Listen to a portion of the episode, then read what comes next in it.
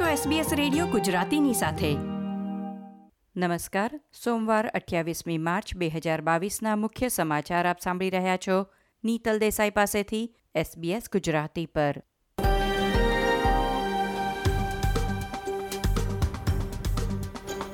આજના મુખ્ય સમાચાર, ફર્સ્ટ હોમ બાયર યોજના લંબાવવામાં આવશે. ન્યૂ સાઉથ વેલ્સના પેરામેડિક્સ દ્વારા ચોવીસ કલાકની હડતાલનું આયોજન. ન્યૂ સાઉથ વેલ્સ અને ક્વીન્સલેન્ડ માટે જીવલેણ પૂરની ચેતવણી.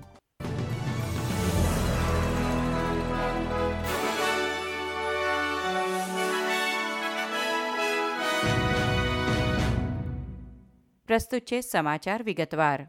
ઓસ્ટ્રેલિયાના ખજાનચી જોશ ફ્રાઇડનબર્ગે જણાવ્યું છે કે કેન્દ્રીય બજેટમાં હોમ ગેરંટી સ્કીમને વિસ્તૃત કરવાની જાહેરાત કરવામાં આવશે.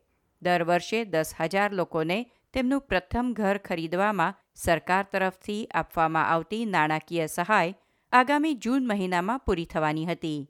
પરંતુ સરકારે યોજના લંબાવવાનો નિર્ણય લીધો છે. તે ઉપરાંત હવે પાંત્રીસ હજાર લોકોને દર વર્ષે કેન્દ્ર સરકાર તરફથી સહાય મળશે. કેન્દ્રના ખજાનચી જોશ ફ્રાઇડનબર્ગે જણાવ્યું હતું કે આ યોજના હેઠળ પાછલા બે વર્ષમાં સાહીઠ હજાર લોકોને તેમનું પ્રથમ ઘર ખરીદવામાં મદદ મળી છે અને તેનું વિસ્તરણ હજારો વધુ ઓસ્ટ્રેલિયનો માટે મકાન માલિકીનું સ્વપ્ન સાકાર કરશે. પ્રથમ ઘર ખરીદનારને નવું અથવા જૂનું ઘર ખરીદવા માટે માત્ર પાંચ ટકા ડિપોઝિટ ભરી આ યોજના હેઠળ ઘર ખરીદવાનો મોકો મળે છે. યોજનાના વિસ્તરણ અંતર્ગત હોમ ગેરંટી સ્કીમ લગભગ બમણી કરવામાં આવી રહી છે એટલે દર વર્ષે પચાસ હજાર લોકોને તેનો લાભ આપવામાં આવશે. વડાપ્રધાન સ્કોટ મોરિસને કહ્યું છે કે ઓસ્ટ્રેલિયાની મહિલાઓએ નવી પરંપરા સ્થાપિત કરી છે અને સત્તર પોઈન્ટ નવ બિલિયન ડોલરને ખર્ચે બની રહેલ ફેડરલ સરકારના વિવિધ ઇન્ફ્રાસ્ટ્રક્ચર પ્રોજેક્ટ્સમાં સ્ત્રીઓ મહત્વની ભૂમિકા ભજવશે. આવતીકાલે રજૂ થનાર કેન્દ્રીય અંદાજપત્ર વિશે છેલ્લી ટિપ્પણીઓ કરતા વડાપ્રધાને કહ્યું હતું કે આ પ્રોજેક્ટ્સ સમગ્ર દેશમાં ચાળીસ હજાર નોકરીઓનું સર્જન કરશે ઓસ્ટ્રેલિયાનો બેરોજગારી દર વર્તમાન ચાર ટકા કરતાં પણ નીચે ઉતરશે અને તેમાં સૌથી વધુ લાભ મહિલાઓને થશે.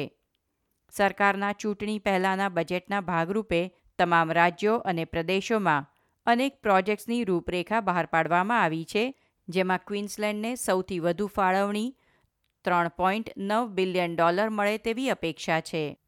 પરિવારો અને નાના ઉદ્યોગો પર વધતા દબાણથી સરકાર સારી રીતે વાકેફ છે એમ વડાપ્રધાન સ્કોટ મોરિસને કહ્યું છે, એટલે આવતીકાલે બજેટમાં કેટલીક કર રાહત અને અન્ય છૂટની આશા સેવાઈ રહી છે.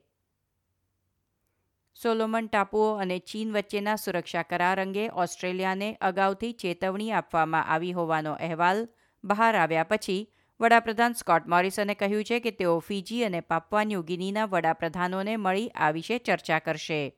સોલોમન ટાપુના વિરોધ પક્ષના નેતાએ કહ્યું કે ગયા વર્ષે તેમણે ઓસ્ટ્રેલિયાના હાઈ કમિશનર સાથે, ચીન સાથેના સંભવિત કરારની માહિતી વહેંચી હતી અને કહ્યું હતું કે કોઈ પણ કરાર દેશમાં ચાઇનીઝ બેઝ સ્થાપિત કરી શકે છે. તેમણે વધુમાં કહ્યું કે ઓસ્ટ્રેલિયાની સરકાર આ મુદ્દે ઊંઘતી ઝડપાઈ છે. પરંતુ નાયબ વડાપ્રધાન બાર્નબી જોયસે તેને નકારતા કહ્યું હતું કે ઓસ્ટ્રેલિયાની ગુપ્તચર સંસ્થાઓ ચીનના ઈરાદાથી વાકેફ હતી. વડાપ્રધાન મોરિસને પણ કહ્યું કે આ ક્ષેત્રમાં ચીન દ્વારા ઊભા થયેલા જોખમો કોઈ નવી કે આશ્ચર્યજનક ઘટના નથી. આવતીકાલ મંગળવારે ન્યૂ સાઉથ વેલ્સના પેરામેડિક્સ ચોવીસ કલાક માટે હડતાલ પર ઉતરવાના છે. રાજ્ય સરકાર પાસેથી કાર્યસ્થળે વધુ સગવડો અને સંસાધનોની માંગણી સાથે ઓગણત્રીસ માર્ચ મંગળવાર સવારથી ચોવીસ કલાક માટે હડતાલ થશે. પેરામેડિક્સ યુનિયને જણાવ્યું હતું કે તે સ્ટાફની હિલચાલ પર પ્રતિબંધ મૂકશે, એટલે રાજ્યભરમાં ચોવીસ કલાક માટે એમ્બ્યુલન્સ કાર્યકરો રજા પર ઉતરેલા કાર્યકરોની જગ્યા ભરવા પોતાના નિર્ધારિત કાર્યસ્થળને છોડવાનો ઇનકાર કરશે. પરંતુ યુનિયને ભારપૂર્વક કહ્યું છે કે દર્દીઓની સંભાળ સાથે કોઈ સમાધાન કરવામાં આવશે નહીં. કર્મચારીઓની અછતને પગલે પેરામેડિક્સને આગોતરી જાણ વિના એકથી વધુ વિસ્તારમાં સેવા આપવાની ફરજ પડી રહી છે. તેથી વધુ સંસાધનો અને વધુ સારા પગારની માંગણી કરવામાં આવી છે. Australian Paramedics Association New South વેલ્સના Alan ઓરિયોર્ડને જણાવ્યું હતું કે આરોગ્ય પ્રણાલી કટોકટીમાં છે અને સભ્યો અતિશય કામના બોજ તળે છે ત્યારે ન્યૂ સાઉથ વેલ્સ સરકારે આ મુદ્દાઓને ઉકેલવાનો પ્રયાસ કરવાનો ઇનકાર કર્યો છે. યુનિયન પંદરસો વધારાના પેરામેડિક્સની નિમણૂક અને વેતન વધારાની માંગણી કરી રહ્યા છે. આ અગાઉ ફેબ્રુઆરી મહિનામાં તેઓ આવી જ એક હડતાલનું આયોજન કરી ચૂક્યા છે. બીજી તરફ, રાજ્ય સરકારની હોસ્પિટલોમાં નર્સો પણ પગારમાં વધારો અને નર્સ ટુ પેશન્ટ રેશિયોમાં સુધારો કરવાની માંગ સાથે ગુરુવાર એકત્રીસ માર્ચે ચોવીસ કલાક માટે નોકરી છોડી જાહેર રેલીઓમાં ભાગ લે તેવી શક્યતા છે. છેલ્લા છ અઠવાડિયામાં ન્યૂ સાઉથ વેલ્સની નર્સ દ્વારા આ બીજી હડતાલ હશે. વિક્ટોરિયાના પ્રીમિયર ડેનિયલ એન્ડ્રુઝને રેપિડ એન્ટીજન ટેસ્ટમાં કોવિડ નાઇન્ટીન નિદાન થયું છે. તેમણે જણાવ્યું હતું કે તેમને ગળામાં દુખાવો તથા તાવ સાથે મધ્યમ તીવ્રતાના લક્ષણો જણાયા હતા અને હવે તેઓ આગામી સાત દિવસ સુધી આઇસોલેશનમાં રહેશે. દક્ષિણ ક્વિન્સલેન્ડ અને ઉત્તર પૂર્વ ન્યૂ સાઉથ વેલ્સના અમુક વિસ્તારો માટે પૂરની ચેતવણી જારી કરવામાં આવી છે. સોમવારે દક્ષિણ પૂર્વ ક્વિન્સલેન્ડની આસપાસ ભારે વરસાદની આગાહી કરવામાં આવી છે, જે મંગળવાર દરમિયાન ધીમે ધીમે ન્યૂ સાઉથ વેલ્સ તરફ દક્ષિણ દિશામાં આગળ વધશે. ઉત્તરી ન્યૂ સાઉથ વેલ્સમાં પાણીથી તરબોળ જમીન હોવાથી ટૂંકા ગાળાના વરસાદથી પણ પૂરનું જોખમ છે તે ઉપરાંત ભૂસ્ખલનની પણ સંભાવના છે. એટલે દક્ષિણ ક્વિન્સલેન્ડ અને ઉત્તર પૂર્વ ન્યૂ સાઉથ વેલ્સના રહેવાસીઓને હવામાન ખાતાની ચેતવણી સાથે સતત સંપર્કમાં રહેવાની સલાહ આપવામાં આવી છે.